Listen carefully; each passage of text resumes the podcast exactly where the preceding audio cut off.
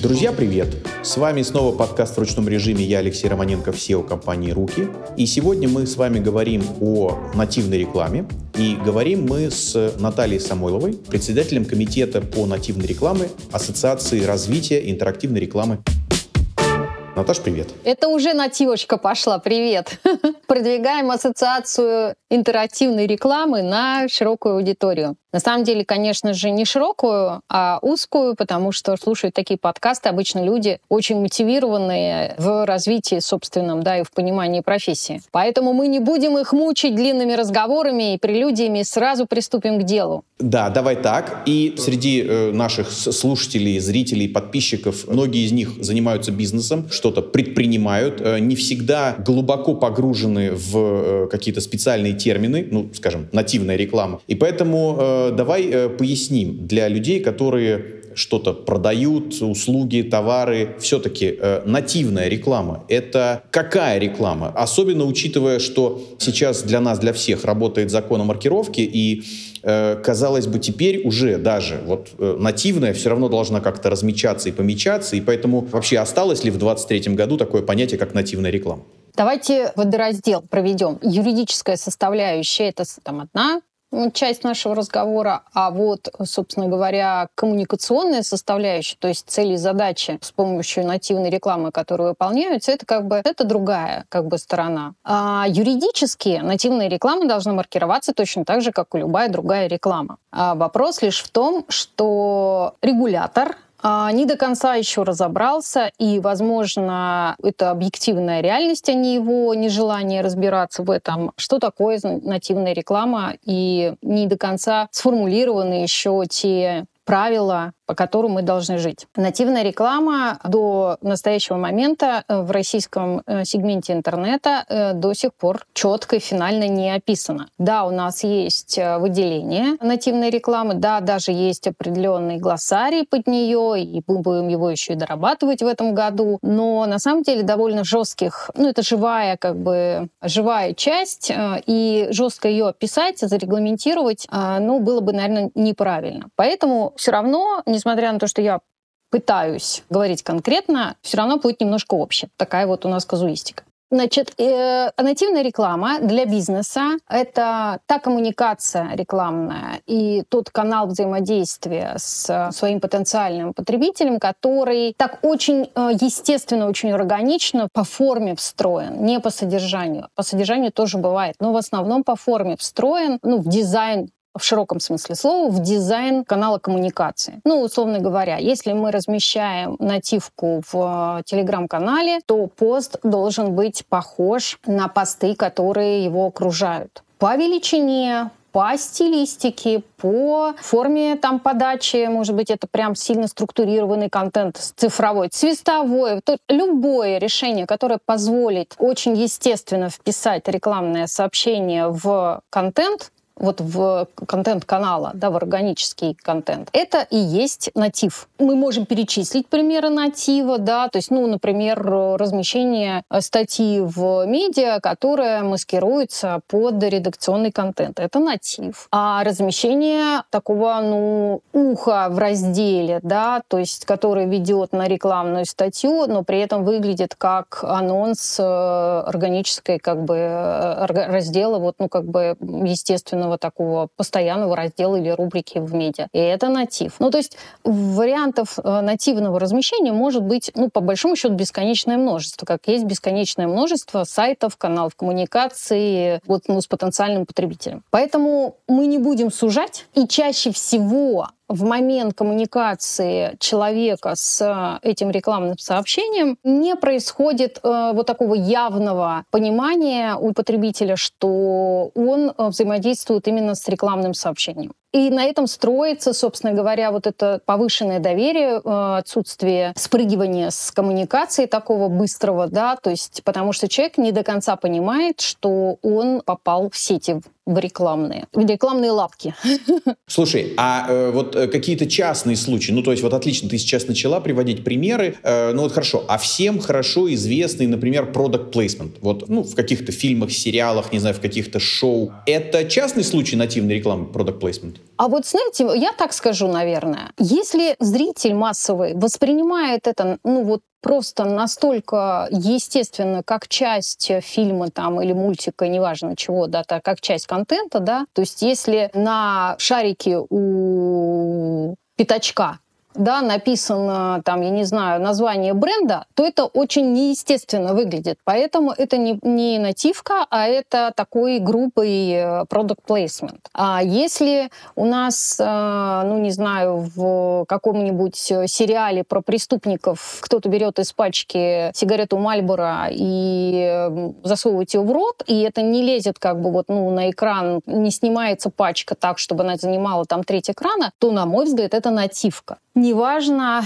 как э, с точки зрения продакшена это сделано. Важно, насколько аккуратно, грамотно и, естественно, это встроено. Окей. А вот то, чем занимаются часто инфлюенсеры, вот мы тут э, уже делали программу с Антоном Петуховым, тоже э, Арир, э, инфлюенсер-маркетинг, и вот инфлюенсеры, причем зачастую они же не берут, я имею в виду то, что им навязан, там какой-то сценарий интеграции, а многие из них придумывают сценарий интеграции вот самостоятельно, исходя из того, э, кто их аудитория, кто их смотрит. Здесь можно сказать, что э, частенько, или там в подавляющем большинстве случаев, э, инфлюенсеры, ну, по сути, используют вот такой нативный э, способ, э, нативную рекламу? Нет, вот на, на самом деле я, вот прям мне кажется, ну, во всяком случае, я не то чтобы сильно потребитель, и могу сказать, что я там большой эксперт по инфлюенсерам и про, по встройке, да, в их контент, но я скажу так, все, что я видела, и все, что на что там, ну, попадаю в тех э, каналах, которые я смотрю, там очень четкое позиционирование рекламного контента. Очень жесткое выделение этого контента от отделения как бы, позиционирования этого контента от того, который, собственно говоря, доносит автор до читателей как свой авторский контент. И это никакой не натив. Натив — это вот, э, на мой взгляд, когда инфлюенсер говорит, что, вы знаете, со мной там э, приключилось невероятное, я там поломал ногу, и вот меня отвезли там в больницу номер 6. Там э, доктор Иванов, такой великолепный, волшебный, невероятный доктор, сложил мне ногу просто вот по кускам. Вот это натив да, хотя, возможно, это продвижение конкретного доктора, и даже есть на него какие-то там, его какие-то контактные данные и так далее. Здесь подача через события в жизни, через личное вовлечение, через «я это делаю сам» или «я случайно попал в такую ситуацию», выходом из которой была вот такая вот, вот история, да, и мне помогли, или там такой-то бренд, или такой-то человек. Мне кажется, что это натив. Большинство инфлюенсеров позиционируют свою рекламу как реклама. Да, они ее делают стилистически по-своему. Они не работают с чужими текстами, они не работают часто даже с чужой картинкой, и все делают самостоятельно с точки зрения продакшн у них свой. Но это не натив. Понятно. Э, честно говоря, вот, э, честно говоря, ну вот у меня до сих пор пока э, целиком и полностью пазл не сложился. Ну я имею в виду, как-то, знаешь, каждый случай очень какой-то индивидуальный. Вот э, как-то вот тут вроде бы натив, Абсолютно. а вот тут не натив. А хотя вроде бы рассматриваем два очень похожих каких-то случая. Ладно, мы сейчас по ходу беседы, э, может быть, все-таки еще как-то вот вырулим.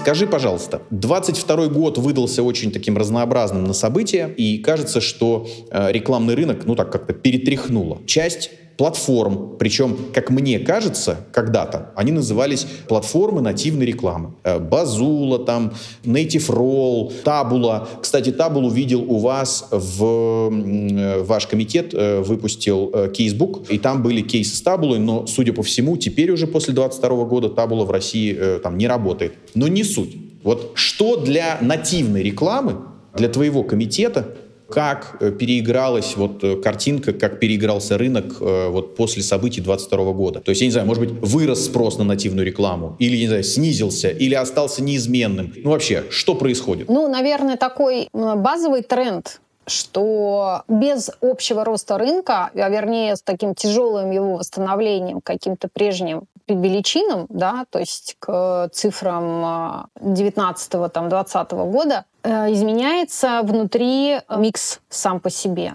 Да? То есть мы видим, и это данные подтверждаются уже ну, рядом больших площадок, что снижается объем медийной рекламы и существенно снизился в 2022 году объем медийной рекламы и увеличился объем нативной рекламы. Причем в нативной рекламе мало ушедших игроков, то есть тот, кто, тот, кто инструмент этот использовал и продолжают его использовать, но появились новые игроки. Что, ну, само по себе, конечно, не может не радовать, потому что, ну, очевидно, что выпадающие, ну, закрываются выпадающие как бы ниши, да, то есть э, рекламодателей, соответственно, одни деньги замещаются другими деньгами. А, но тут важно понимать, что нативная реклама, в отличие от э, контекстной, медийной, э, программатики, математика и всего прочего, да, что очень хорошо считается и наработаны колоссальные просто а, аналитические как бы инструменты и практики, как а, рекламодатель считает там стоимость контакта, стоимость а, эффективного действия, еще чего-то, еще чего-то, то считается там ну, практически все. В нативной рекламе до сих пор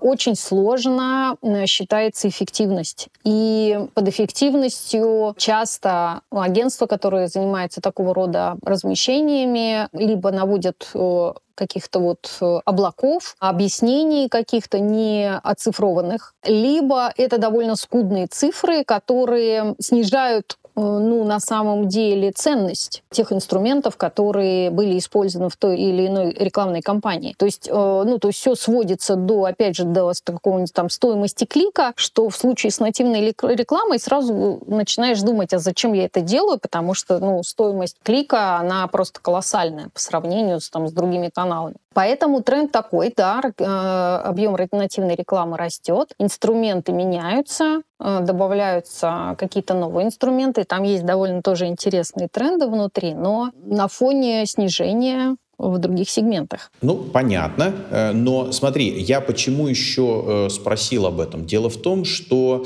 Э, мы же видели, Макдональдс, например, нас покинул, э, появился там вкусно точка. Ушла какая-нибудь Зара, появилась, я уже даже не помню, как это называется, ну, скажем, Зара 2. И вот эти новые имена, которые пришли на смену вот там старым именам, эту историю тоже же нужно как-то э, коммуницировать. Вот с этим эксперты, э, в том числе и Арир, связывают определенные ну, такие позитивные, в общем-то, ожидания от того, что будет происходить с рекламным рынком в 2023 году. Э, ну, в целом, такие прогнозы, ну, не вау-вау, но в то же время и не кажется, что вот дна мы уже коснулись, и э, теперь, э, значит, только, только вперед, только вверх. И кажется, что вот опять же та же нативка, которая в тех местах, где обитает, ну, я имею в виду медиа, там, да, в тех местах, где обитает твоя э, потенциальная аудитория, вот э, нативка как раз и должна, ну, как-то подсвечивать и знакомить вот с этими новыми именами и объяснять, что вот была Зара, стала теперь там какая-нибудь Зара 2. И здесь, э, ну, вот кажется, я бы, наверное, ожидал бы от тебя услышать, э, ну, каких-то таких вот э, позитивных прогнозов, однако вот пока что я слышал от тебя такая осторожная оценка. Ну, смотри, мне кажется, что уход одних брендов и приход других брендов отрабатывают, стараются отрабатывать владельцы бизнесов э, новостной повесткой. То есть она же очень э, эффективно работает с точки зрения донесения, да, это очень там массовое информирование. Поэтому э, все, что связано со сменой владельцев, сменой брендов, какой-то трансформацией бизнеса, это все пиар-отделы, пресс-службы очень э, мощно едут на этой информационной повестке. И в этом смысле нативный ли это контент? Нативный. Тратят на него компании денег? Тратят. Получают эти деньги каналы коммуникации? Не получают. Получается, что фактически, да, если там э, называть вещи своими именами, то это, конечно, продвижение по цели и задаче бренда или там продуктовой линейки бренда, да, но при этом ну, в рынок деньги не идут, да, то есть в тот рынок, про который мы сейчас с тобой говорим. Косвенным путем безусловно, а, наверняка есть какая-то отработка, ну, не, не, не буду лукавить, да, то есть крупные компании с крупными медиа часто договариваются о такой параллельной информподдержке, в, которая сопровождает э, крупные рекламные контракты. То есть там не бывает таких лобовых историй, типа мы вам сейчас пришлем текст, разместите. Да, то есть приличные редакции в такие игры не играют. Но лояльность бренду и помощь бренду в, вот, в донесении каких-то важных ключевых сообщений, которые есть, происходят внутри бизнеса, а, безусловно, медиа оказывают, потому что ну, партнерство есть партнерство. Есть второй формат а, взаимодействия, который тоже любят а, медиа, меньше любят бренды, но который как раз льет воду вот на эту мельницу, это так называемые спецпроекты. Тут прям целое море всякого разного интересного. В первую очередь, наверное, хочется сказать, что формат спецпроектов э, может быть очень разный. То есть вот от зубодробильных, э, там, битубишных, очень сложных проектов, где контент, как ты говоришь, без пол-литра, тут даже из пол-литра часто не разберешься, но тем не менее он заточен под узкую целевую аудиторию, которая как раз э, имеет эту розетку, в которую эта вилка должна вставиться. Да? То есть если ну, на, на стороне рекламодателя работают хорошие, качественные там бренд-менеджеры. Такая палитра до прям совершенно масс-маркет э, историй, в которых людей самых разных завлекают в различные активности, участие в каких-то там конкурсах, лотереях и прочему прочим, где там на выходе может быть какая-то морковка. Это тоже спецпроект. В эту категорию, получается, попадает все, что э, имеет такой специализированный продакшн, все, что похоже хоть в каком-то формате на контент э, площадки, то есть или канала, в котором это размещается, и ну, имеет какие-то KPI по вовлечению в эту активность или в этот контент целевой аудитории. Такие общие признаки спецпроекта. Ты прям вот, как говорится, сняла с языка про спецпроекты, я вот сижу тихонечко и слушаю. То есть вот в моем представлении, опять же, э, глядя на э, кейсбук вашего комитета, мы его обязательно приложим вот к подкасту, чтобы можно было посмотреть э, кейсы какие-то успешные, как компании, во-первых, как размещались, а во-вторых, как оценивали результативность. Но я просто посмотрел, и мне показалось, что нативка — это как будто всегда спецпроект. Ну, практически практически. То есть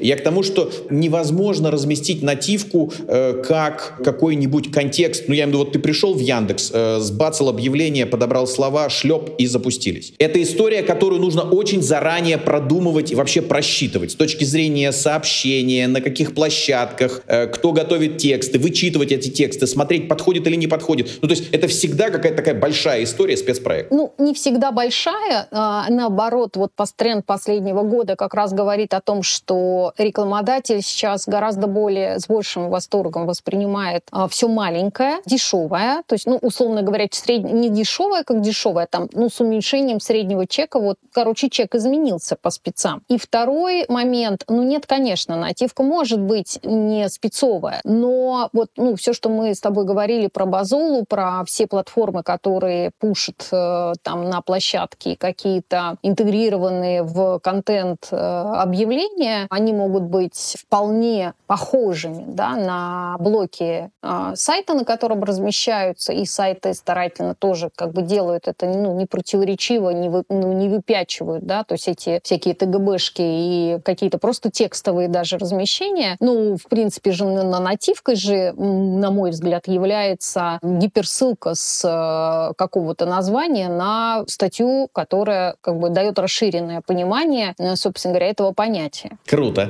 Это примерно те ссылки, которыми мы в руках занимаемся. Ну, то есть вот э, гиперссылка на какой-то материал, который может быть э, исследованием, э, каким-то обзором, там, чем-то. Ну, вот э, ссылка с ну, такие связанный контент.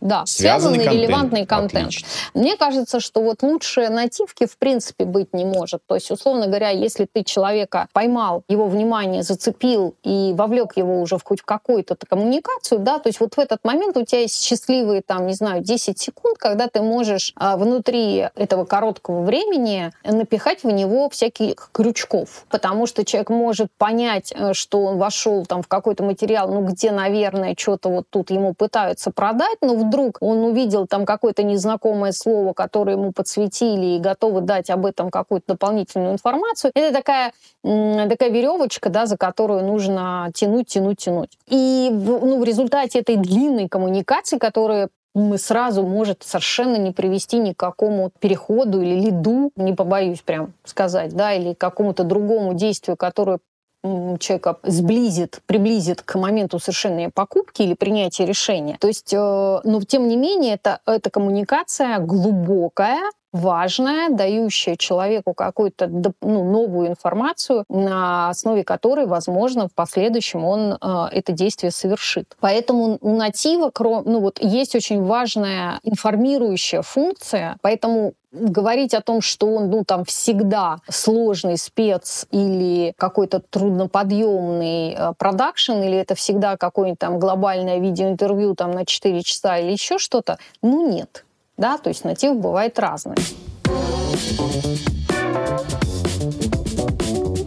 Хорошо. Ну, по твоим прикидкам, э, вот э, минимальный какой-то бюджет или э, может ли какой-то средний малый бизнес осилить это собственными силами или в этом плане нужно идти к профессионалам, к агентствам? Вот тут очень важная штука есть. Если маленький бизнес довольно сложный и ему есть что сказать своей целевой аудитории, и она не очень большая, то, возможно, вот вполне, на мой взгляд, в ручном режиме взаимодействовать со своей целевой аудиторией, не прибегая к услугам агентств. Ну, вот там, приведу совсем простой пример. У меня э, сестра производит и продает в России минеральную косметику. Это очень классная такая экологичная косметика, подходящая в массе случаев, но при этом приходится работать с узкими целевыми аудиториями. Ну, например, нужно продавать эту косметику э, мамам девочек, которые занимаются латиноамериканскими танцами, ну и вообще танцами, ну такими вот выступлениями, да, потому что эта косметика не течет в момент э,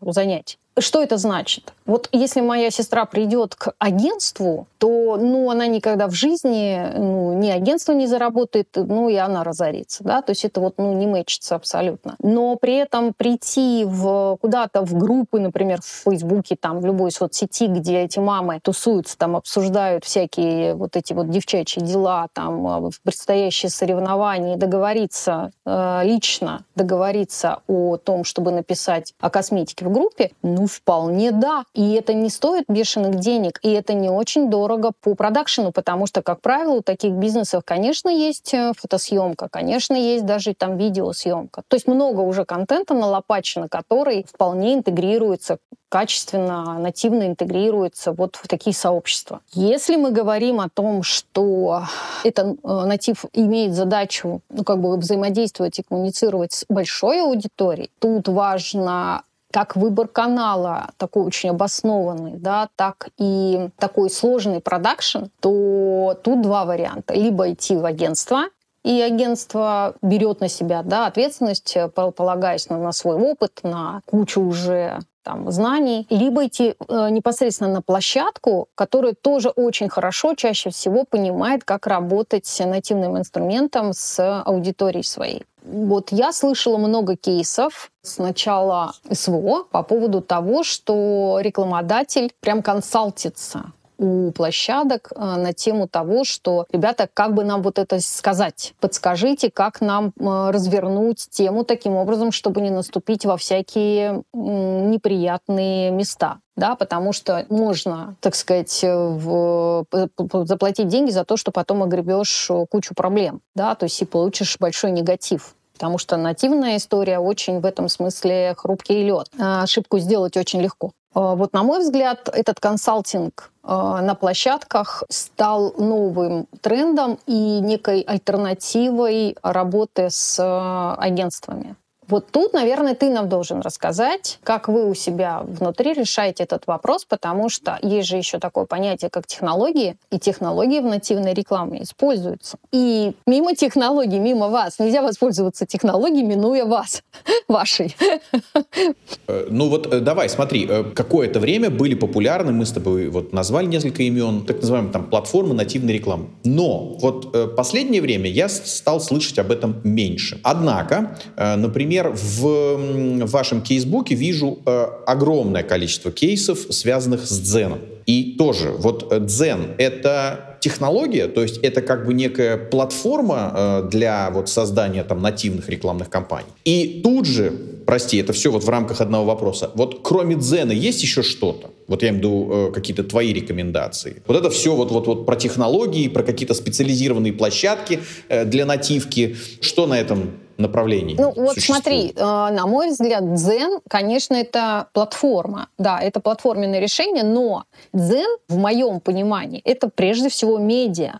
Да, то есть это а, медиа, у которого э, куча самозанятых авторов, у которых нет, ну, какое-то есть подобие редакционной политики, если проводить какую-то аналогию вот с традиционными медиа. Конечно же, есть какой-то там своя какая-то система размещения, но это не технологическое решение размещения. Все равно создаешь контент, ты все равно либо у себя на, в канале это постишь, либо идешь э, уже в существующие как бы каналы охватные, размещаешь это там. И это, ну, условно говоря, не так централизовано, как это выглядит в РСЯ, например, да, или там еще где-то. Все равно там рукотворчество в разы больше, и это сложнее, чем контекстная реклама ну, с точки зрения вот технологической. То есть не, нет такой одного окна, куда ты пришел, подал свою там э, записку с текстом, да, и тынс текст разлетелся по каналам. Такого нет. То есть можно заниматься продвижением своего канала, можно заниматься даже рекламированием текста, который ты разместил где-то, да, то есть пытаясь там как-то вот, ну, там разными способами э, это сделать, в том числе с помощью вполне себе официальных дзеновских, но при этом я не могу назвать это уже такой развитой, э, развитым, готовым технологическим решением, которое там упрощает кратно работу с нативным инструментом. А э, на нашем рынке ты знаешь какие-то подобные подобные решения или нет? Ну, смотри, на самом деле все рекомендательные платформы, именно рекомендательные платформы, по сути, являются такими решениями. Но большинство рекомендательных платформ имеет один большой минус. Они, условно говоря, там анонсируют, рекламируют тот контент, который является нативным, и приводят на этот контент дополнительную аудиторию. Но э, ни одна из этих платформ до сих пор не, не, не взяла на себя функцию размещения этого контента да, то есть ты должен посеять контент сам, да, то есть создать его, посеять где-то, с кем-то о чем-то договориться. Эти люди как-то там считают, будут считать тебе сами на своей стороне как-то какую-то аналитику давать. А вот отдельно ты дополнительно сверху наливаешь на это вот свой целевой трафик, который тоже не очень часто понятно, как там отдельно считать. Ну, на самом деле понятно, просто, ну, как бы многие ленятся это делать. Вот, поэтому э, вот платформы рекомендательные — это все натив. Интересно, слушай, я помню, когда я работал с некоторыми там клиентами, э, я-то больше вот именно в перформе, то есть я в виду, вот э, там нам нужно сконвертить трафик. Но, например, какие-то там тесты, нам показывали, что не очень эффективно вести клиента сразу на страницу, где можно, ну вот прям приобрести и купить, а его надо вести, например, на некий преленд, и на этом приленде как-то ему раскрыть определенные свойства, там, не знаю, товара, показать, может быть, отзывы, вот что-то подогревающее. Вот ощущение, что нативка — это такая какая-то подогревающая история.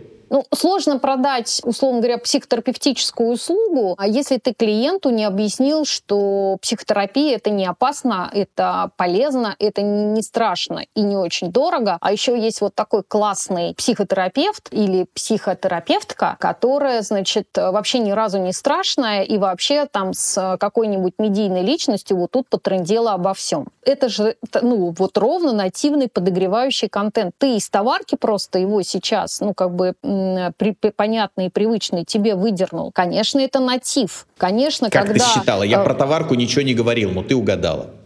Да, конечно, я понимаю, да. А, нужно, нужно же объяснять, чем один фал-имитатор отличается от другого. Кто-то же должен взять на себя эту тяжелую функцию и сравнить эти предметы. Один за 750 рублей, а другой за 700. Вот чем они отличаются друг от друга? Почему надо выбрать именно вот это? Вот, то есть это на самом деле вот все, все при, при, припрыжки, а, весь контент, который создаются, создается вокруг э, товарного ряда, услуги, ну, неважно, важно, всего, что продается, весь этот подогревающий контент, конечно, это натив. Любые обзоры, любые сравнения, любые рейтинги, любые отзывы а, — это натив. Это все натив. Э, окей. А э, скажи, пожалуйста, как ставить себе цель То есть нативка, наверное, может увеличить нам CTR. И вот мы, допустим, увидели, что вот э, до того, как мы запускали нативку, там CTR был там какой-то, а после нативки он вот вырос там, потому что выросла некая осознанность там, или убежденность в том, что вот конкретно этот бренд,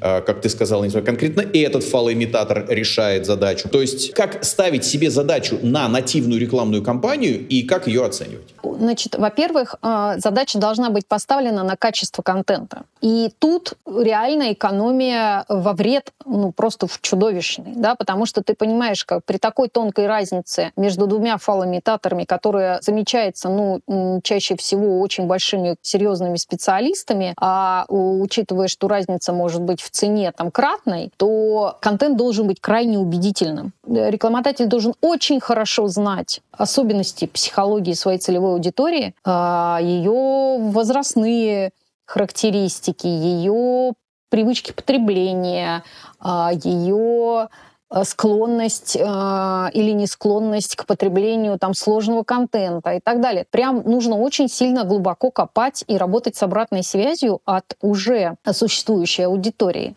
и потом вкладываться в контент. Вкладываться в контент серьезно. То есть иногда это э, люди снимают просто ну, невероятные серьезнейшие фильмы, работают с очень серьезными учеными, финансируют э, создание каких-то, э, я не знаю, исследований там и так далее. Ну, то есть это вложение не только в создание самого финального контента, но и к э, массе всего, что этому предшествует. Ты должен, ну, фактически произвести на свет информационный повод, о котором котором тебе всерьез поговорить со своей аудиторией можешь. Ну, во-первых. А во-вторых, ты знаешь, поскольку все-таки вложения, причем, может быть, даже не финансовые, а именно вот, ну, временные, я имею в виду какие-то интеллектуальные, то есть вот это все продумать, просчитать, вложения высоки, кажется, что опубликовать вот эту единицу контента один раз — это, по сути, сработать в убыток. То есть, по большому счету, вот после того, как ты вот этот интеллектуальный продукт произвел, тебе еще надо качественно подумать о том, э, где и сколько раз ты его воспроизведешь. Абсолютно точно. Единожды произведенный контент должен работать долго, потому что в него вложилась команда, в него вложился бизнес, э, и, может быть, и не один, да, ведь есть еще какие-то куча кабрендинговых историй и так далее. То есть производство контента — это одна часть марлезонского балета, а дистрибуция дистрибуция контента — это вторая часть марлезонского балета. Ты можешь напортачить и там, и там. Прекрасно сделанный контент может лежать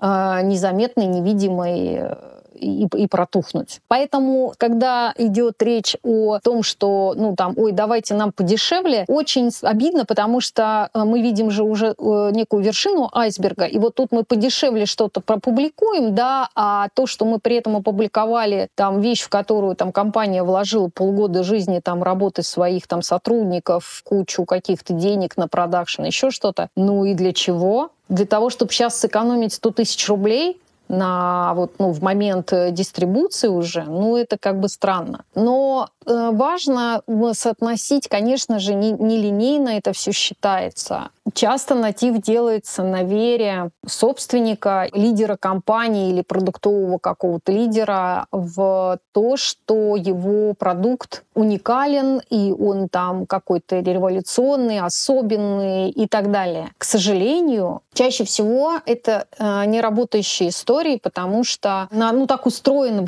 потребление, так устроены люди. Они все-таки любят привычное, они любят... Мозг наш так устроен, на самом деле. Не люди так устроены, так устроен мозг. Ему не хочется трудиться. Поэтому призывы или там объяснения или аргументация в текстах э, или там в картинках, что это какая-то мега-революция, которая там все ждали, и это там отличается от предыдущей версии в 28 раз там, и так далее. Это все не натив. Это все самовыражение бренд-менеджера или там лидера команды. Натив — это то, что попадает в целевую аудиторию, как ты говоришь, как считать? Ну, считать, конечно, прочтение, конечно, мерить время, которое проводит человек с этим контентом, конечно, смотреть поведенческие характеристики, да, то есть э, с какой минуты свалился, с какого куска текста ушел, куда ушел, как вернулся, вернулся ли, что там, э, вот где удалось ли его все-таки еще раз зацепить, вернуть в этот текст. То есть на самом деле мне кажется, что вот у нативки впереди еще, ну, как бы вот такой взрывной рост только тогда, когда мы научимся вот эти сложные метрики э, считать и объяснять. Пока мы не, не очень умеем и ленимся это делать, мы не увидим этого взрывного роста. Ты знаешь, мы вот э, много с кем из экспертов говорим, конечно, ленимся. Опять же, вот э, всеобщее увлечение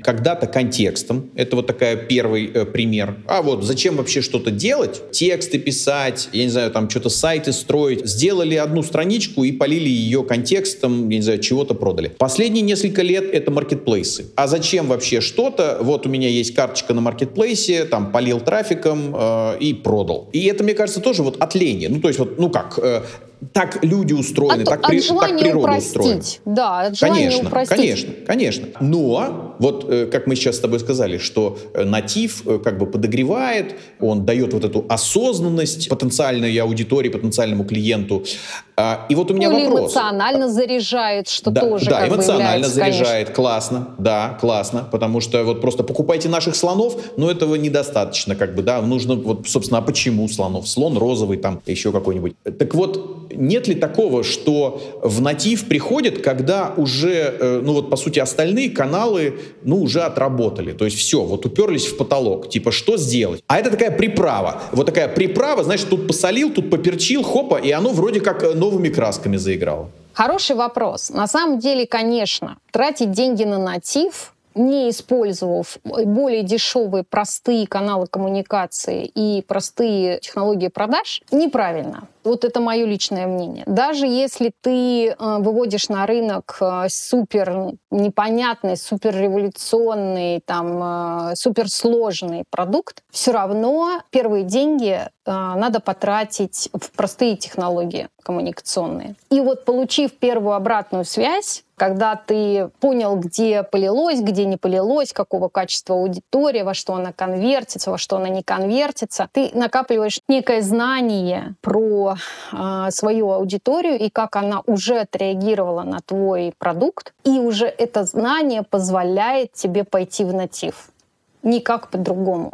Тут не вопрос, что вот перестала работать там или не перестала работать, да. Оно может продолжать даже как бы работать, да, но ты понимаешь, что э, натив помогает тебе вот в этих каналах, простых каналах продаж, помогает опереться. А, неважно, менеджерам или человеку в принятии решений уже непосредственно, когда он сам там сравнивает какие-то продукты и так далее. Но ты помогаешь, ну, как бы всей этой цепочке сложиться нативом ты ее смазываешь как бы, да, то есть вот без этой смазки она работает хуже.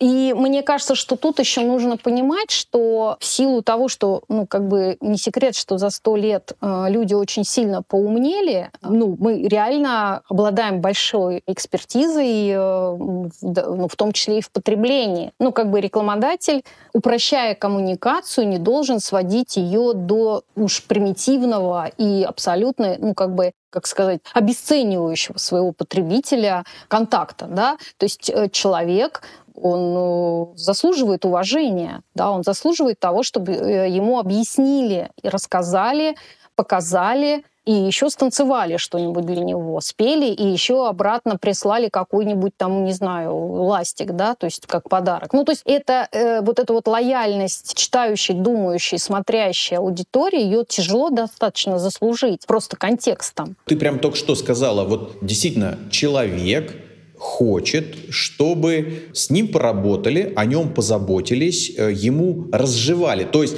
вот он сам разжевывать почему не будет. Э, ну, потому что э, рынок очень конкурентный, и, в общем, если ты, ну, я имею в виду вот как бизнес, который пытается разжевать, если вот ты с этим не поработаешь, найдутся конкуренты, которые разжуют, и человек пойдет туда, туда, куда ему разжевали, чтобы ему осталось только вот, ну, как говорится, проглотить. То есть вот эту работу, ну, то есть вот если ты как бизнес ее не делаешь, окей, ее делают конкуренты, и, по сути, вот они этим и выигрывают. Особенно, вот я хочу подчеркнуть, это важно при уходе э, ритейла из офлайна в онлайн, потому что там, где э, в, вот в точке продаж дорабатывали на месте продавцы, или сам товар, потому что ты можешь его пощупать, понюхать, поцеловать. Ну, то есть все что угодно можешь фактически с ним сделать. В онлайне это ну, как бы это проблема. Ты не можешь а, провзаимодействовать с объектом. И то, как тебе опишут этот товар, вот какой он шелковистый, какой он там, я не знаю, бархатистый, какой, как он пахнет, какой он на вкус, это же и есть а, смазывание вот, этого, вот этой продажи, да?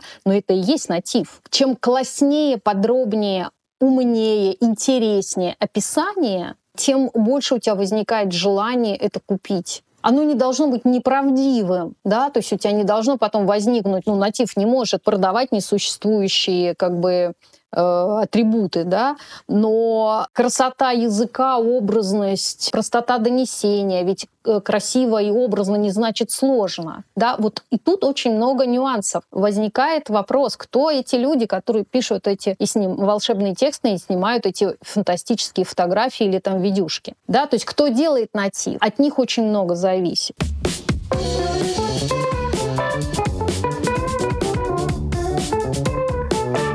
Слушай, а правильно ли я вот э, услышал, вот все время мы с тобой говорим о том, что все-таки натив, э, видимо, годится для таких каких-то сложных товаров или услуг, э, где, э, в общем, нужно демонстрировать э, экспертность, э, где нужно демонстрировать вот свойства. То есть это не э, товары такие или услуги повседневного спроса. Э, просто кажется, что это какие-то дорогостоящие вещи, может быть, длительного пользования. Понимаешь, мы же знаем, есть статистика о том, что чем дороже дороже э, покупка, ну, предстоящая покупка, тем дольше человек выбирает э, чем, тем дольше срок принятия решения. И поэтому вот все это время мы должны быть рядом с ним, и вот как ты сейчас сказала, вот как-то подогревать, вот смазывать вот эту вот, вот эту покупку. В отношении дорогих товаров просто эта коммуникация может быть богаче, потому что больше денег, которые можно отправить в рекламу но никто не мешает э, в дешевые товары, но в массовый товар точно так же вливать большие деньги. Я знаю, не буду называть бренд, э, вернее так, несколько брендов э, одной фармацевтической российской компании, которая много лет заливает интернет нативными текстами, кривоватыми, но тем не менее нативными текстами на тему, как замечательно будет все хорошо, если выпить вот эту таблетку в этом случае, а вот эту таблетку в этом случае. Ну, средний чек, э, в смысле стоимость упаковки там, ну, там 250 рублей. Ну, во втором случае там 700 рублей. Это недорогой товар но они работают с нативом очень серьезно, очень глубоко и очень много вливают в это денег. Слушай, ты знаешь, ты сейчас напомнила, вот э, ты сейчас сказала про фарму, и я помню просто там свою какую-то молодость, там, не знаю, где-то 2000, наверное, третий год, и вот тогда только э, появились, э, вот сейчас уже хорошо всем знакомые орбидол, амиксин, и вот как раз мы прямо ловили вот эти моменты весна и осень, когда вот там повсеместно все, значит, там, не знаю, хлюпают носом, там, не знаю, э, чихают, кашляют. И это были вот э, как раз статьи, посевы, э, значит, о том, как там, не знаю, кроме чеснока, я не знаю, там, меда, что еще может быть. И да, помимо того, что это были материалы в каких-то онлайн-медиа, мы еще на эти медиа еще наливали дополнительно трафик, там, ну, не знаю, будь то из, там, из поиска там, или еще откуда-то. И вот эти вещи работали прям очень хорошо, ну, а теперь уже на сегодняшний день, в 23-м году, не знаю, Орбидол и Миксин, наверное, вот ленивый только не знает. И я думаю, что они продолжают это делать, потому что подрастает новое поколение, потому что появляются конкуренты, потому что еще что-то. То есть это все равно инструмент, который фармкомпании активно используют. Я уж молчу про то, как они прекрасно смазывают свои каналы коммуникации коммуникации с врачами. Ведь это тоже нативная реклама. Ну, то есть это тоже продвижение, когда они в образовательный контент встраивают свои рекламные сообщения. Образовательный контент, рассчитанный на врачей, ну и так далее. То есть там же масса, ну, вот таких особых способов взаимодействия с целевой аудиторией, потому что целевая аудитория особая. Да, то есть э, ну, врач, он же обладает экспертизой, знанием, он не будет работать абы чем, у него есть репутация и так далее. Да? То есть к нему нужен очень аккуратный, осмысленный, умный подход. Ну, как бы, конечно, это натив. Ну да, да. Мы же вообще про доказательную медицину, поэтому там не просто так покупайте наши таблетки, лучшие таблетки на свете. Как бы, да? Там должны быть какие-то клинические исследования, доказательная какая-то база. Да? Окей, и, и фактически перебрасывая мостик, окей, с фармы на другие отрасли, вот должна быть какая-то доказательная база.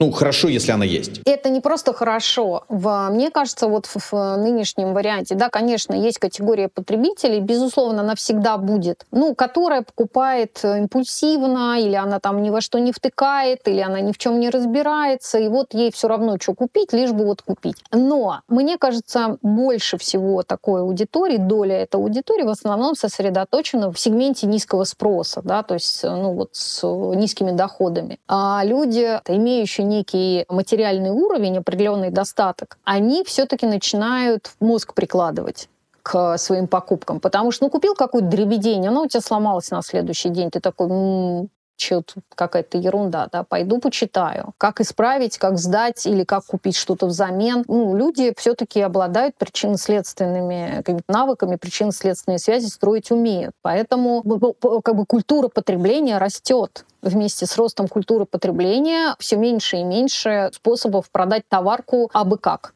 Да, вот что-то откуда-то налили, что-то вот фалоимитаторы разлетелись купим еще фалоимитаторов, неважно, таких или других. И более того, мне кажется, что ну, вот снижение общего уровня да, платежеспособного спроса населения тоже приводит к тому, что ужесточение конкуренции за ну, как бы вот, э, каждый рубль... Люди выбирают тщательнее. Выбирают тщательнее, да, более осознанно, да, меньше импульсивных покупок, больше планирования, больше э, каких-то советов, да, люди слушают а, от бывалых, больше чинят, меньше покупают нового. Ну, то есть меняются как бы потребительские привычки, меняется сам вот способ принятия решений. Поэтому тут, мне кажется, брендам придется постараться вот э, и придумать, самим для себя часто обосновать, а уже и не перести агентство, почему нам надо тратить, ну, а не, не, не, не пытая их в ответ на вопрос, зачем нам тратить деньги в нативную рекламу. Придется самим себя убедить в этом. Э, скажи, пожалуйста, а есть ли такое, вот смотри, мы с тобой такие э, олдскульные люди, и ты говоришь, что-то заинтересовало, или я что-то выбираю, пойду почитаю. Но при этом мы с тобой сказали, аудитория меняется, технологии меняются. И вот кажется сейчас, уже не пойду почитаю, а пойду, не знаю, на YouTube или пойду на Рутюб или пойду на Дзен и, не знаю, посмотрю тоже тех, кто уже покупал, внедрял, подключал, или у кого-то тоже ломалось, чинил. Соответственно, я имею и нативка тоже э, как-то немножко добавляет в свой арсенал не только текстовый контент, но и какой-то видеоконтент. И вот эту историю тоже нельзя упускать из э, фокуса Не внимания. просто нельзя. Могу сказать, что, безусловно, фото, видео, аудио контент, он на самом деле вторичен в нашем разговоре по простой довольно причине. А он дороже. Это дороже, чем написать текст. Но как бы стоимость продакшена относительно, если эта компания более-менее большая, ну, это несущественно, поэтому не задействовать в рекламной кампании э, видео, фото, аудиоконтент, ну, это как бы неправильно, конечно. Это неправильно, потому что эффективность воздействия на человека, особенно с уже определенным образом сформированными привычками потребления, контента. Да, с молодежью нужно говорить на ее языке. Э, да, с э, вот этими там, э, которым вечно некогда, там людям от 30 до 50 нужно говорить на короткими фразами или короткими видео. Это все должно учитываться внутри как бы планирования рекламной кампании.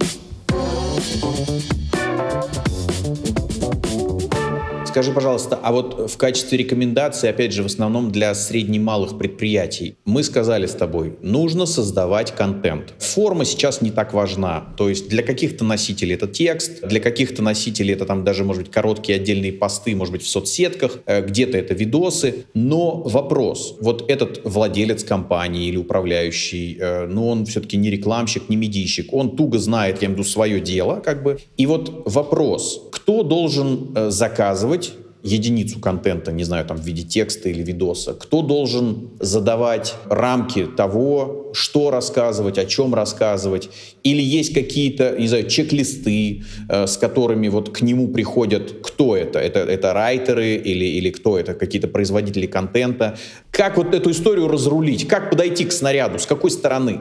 Значит, смотри, если у владельца бизнеса нет штатного сотрудника, который уполномочен и который должен обладать соответствующей квалификацией и понимать разницу между контекстом и нативкой. А, ну, это прям беда, потому что люди попадают чаще всего на какой-то развод, совершенно неквалифицированную, некомпетентную работу и так далее, и так далее. И у них просто, ну, они не, не этим занимаются, да, то есть у них нет собственной экспертизы для того, чтобы оценить, насколько качественно им сделали работу. Потому что поставить задачу владелец бизнеса, как правило, может да, у него есть, особенно если это не стартап, да, у него есть уже какая-то история, то, в принципе, он свою аудиторию знает, он понимает, кто, что, зачем покупает, и понимает проблему внутри продаж. И раз он понимает эту проблему, то чаще всего он говорит, сделайте так, чтобы эта проблема была решена. Но оценить а, результат ну, сделанного ему предложения, да, то есть он не может, он же не знает, как это сработает.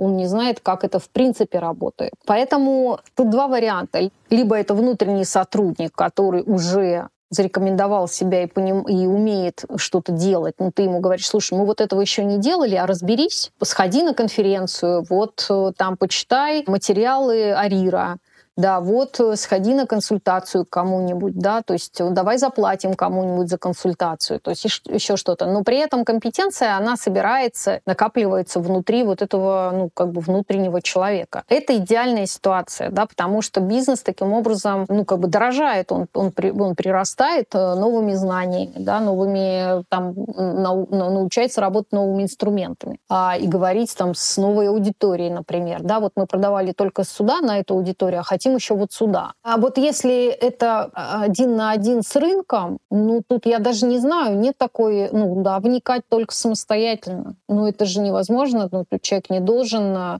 заниматься и производством, и маркетингом одновременно. Это просто Ну я понимаю, а невозможно. а пиарщик э, не, не ближе к э, вот э, нативной? То есть если э, это не какой-то специалист там по контексту, которого надо теперь еще натаскать, а что такое нативка и как это вот ну, пиарщик я здесь считаю, не что ближе к этой специалист истории? по контексту быстрее научится нативке, чем пиарщик научится рекламным технологиям. Мой опыт работы с пиарщиками последние 20 лет говорит о том, что э, вот, ну, как-то вот у них так заточен мозг, определенным образом, что они до сих пор считают, что не надо запрашивать у площадок количество прочтений статьи. Они платят, но не запрашивают. Прошло 25 лет, как ты понимаешь, да, как э, стартовал интернет э, в России, да, и появились первые медиа. Вот, э, и, и это как, это вот, к сожалению, это какая-то, ну, такая инерция, я не знаю, что. Ну, то есть неспособность, в принципе, вот воспринять какие-то современные э, технологические решения. То есть, мне кажется, контекстник там или трафик-менеджер, он э, быстрее словит и поймет, что делать. Более такие платформенные люди, которые вот про вот это вот все, там, лайк, шеры, репосты, показы, клики, стоимость лида и все такое. Для кого это не темный лес? Интересно. show.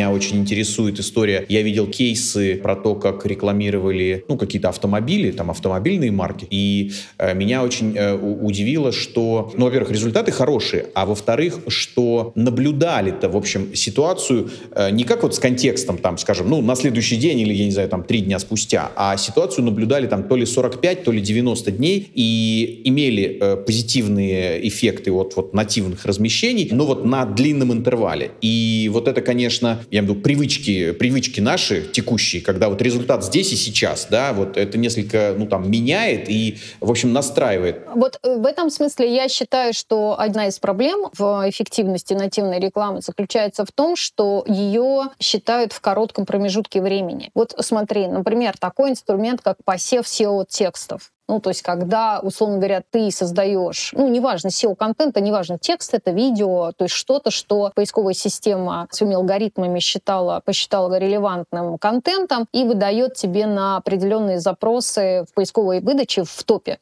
это же может работать и 5 лет спустя, и 10 лет спустя это может работать. То есть ты один раз это сделал, и ты пожинаешь плоды своих трудов там многие-многие-многие годы. Да, возможно, там нужно определенные приседания иногда делать по отношению к этому посеянному контенту, да, но при этом а, иногда бывает, что и нет. То есть вот настолько там гвоздями прибито, что и, и усилий-то никаких вообще от тебя не требуется. Поэтому инструменты нативной рекламы разные. Наша проблема это в том, э, заключается в том, что рынок плохо структурированный, молодой, не накоплена большая как бы статистическая база, не накоплена там, не проведены исследования какие-то и так далее. То есть как бы мы находимся в кризисе уже там не первый год, поэтому ну, ресурса у рынка для того, чтобы эту нишу ну, как-то дотюнить, он просто нет да, то есть и мы вот в таком, э, как это, в стартапер, позависли немножко вот в таком стартаперском моменте. Я надеюсь, что просто, ну, вот зона внимания рекламодателя, она позволит рынку, ну, как бы вырасти в следующий, перейти как бы вот в этот следующий этап, и в том числе, ну, я надеюсь, что и мы, вот как Арир, отдадим рынку какие-то ориентиры, у нас, мы, у нас много чего запланировано на этот год, в том числе мы, например, отказались от кейсбука как инструмента вот такого простого лобового и будем делать э, такой немножечко его в, с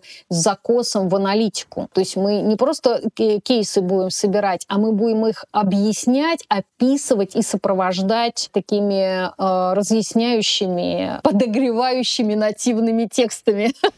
Классно. А когда следующий? Когда ждать следующий? Ну, и надеюсь, что вот осенью у нас э, по плану, значит, осенью вот этот обновленный кейсбук, у нас э, осенью глоссарий, много что будем делать для того, чтобы, не знаю, успеем мы там а, white paper дотюнить в этом году, если нет, то уже там в следующий. То есть я думаю, что вот этот год и следующий, он для нативной рекламы будет вот для нашего сегмента, будет таким очень определяющим. То есть у тебя, э, когда в следующий раз ты мне будешь говорить, что ой-ой-ой, я что-то не все понимаю, я тебе буду говорить, вот, открывай вот эту страницу, смотри сюда. Вот здесь, значит, написано первое, второе, третье, четвертое. Шикарно. Слушай, ну тогда позову тебя еще раз осенью, когда у вас выйдет кейсбук, и мы его с тобой прям подробно разберем. Мы можем, да, можем по нему прям пройтись. Да, прям какие-то интересные кейсы вытащить и вот э, обратить внимание там слушателей. Ребята, вот на странице такой-то внимательно читайте вот здесь, смотрите.